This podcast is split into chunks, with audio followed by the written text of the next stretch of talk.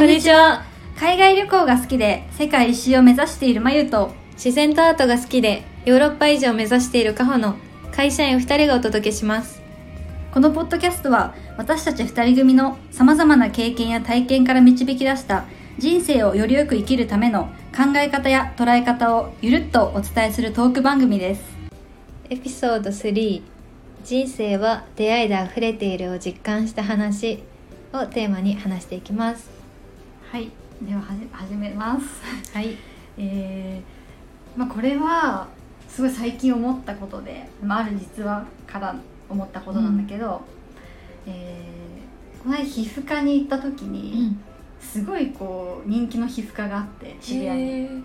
そこでもう外にまでこう列があったんだよね、でそこで私が待ってる時にあのちょうど私の後ろに並んでたおばさんと、まあ、ちょっと喋りかけられて、でお話ししてでまあまあその仲良くなってその場だけだったけどうん。仲良くなって、でなんかその時にあなんか久しぶりにこういうなんか、ね、こういう場で出会った人とお話ししたなって思って、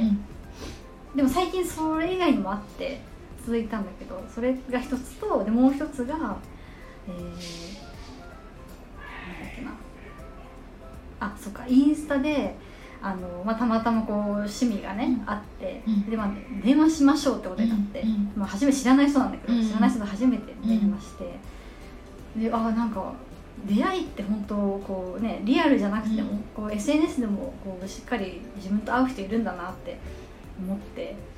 あなんかうんすごい嬉しい、うん。嬉しかったっていう、まあのがあってね、で、まあ、その時に思ったのがこうよくみんななんか出会いないじゃんってよく言うじゃん、うん。その恋愛だけじゃなく、うん。友達とかも。こう会社と家の往復で出会いないよねってよく言われてると思うんだけど、でもなんかそんなことないなと思って。なんか出会いって本当自分がそれを出会いと捉えるかどうかかなと思って。ちょっと小話しただけでもその人との出会いだし、まあ、SNS でもそうだけど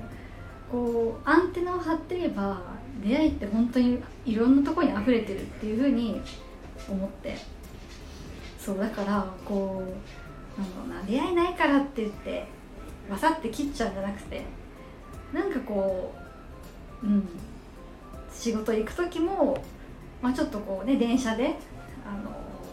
まあ電車で話すことはないけどないんだけどでもほらなんかあるじゃんよくこうぶぶつかっちゃったとかさ「うんうんうん。なんかすいません」とか、うんうん。まあね、まあ、それが出会いとは言わないかもしれないけど、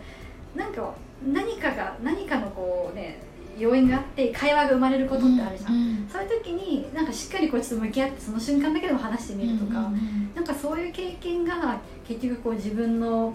うん、日々の生活とかを、まあ、大きく言えば人生をなんか豊かにする一つのポイントなんじゃないかなっていうふうに感じて、うん、今回はこのテーマで話させていただきました、うんうんなのでこう、まあ、皆さんも、まあ普段の生活で、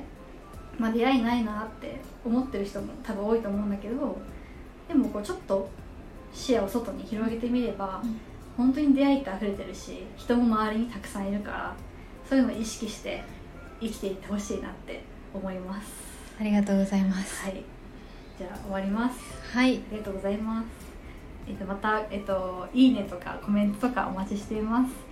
次回も楽しみにしていてください。はいいつもありがとうございました。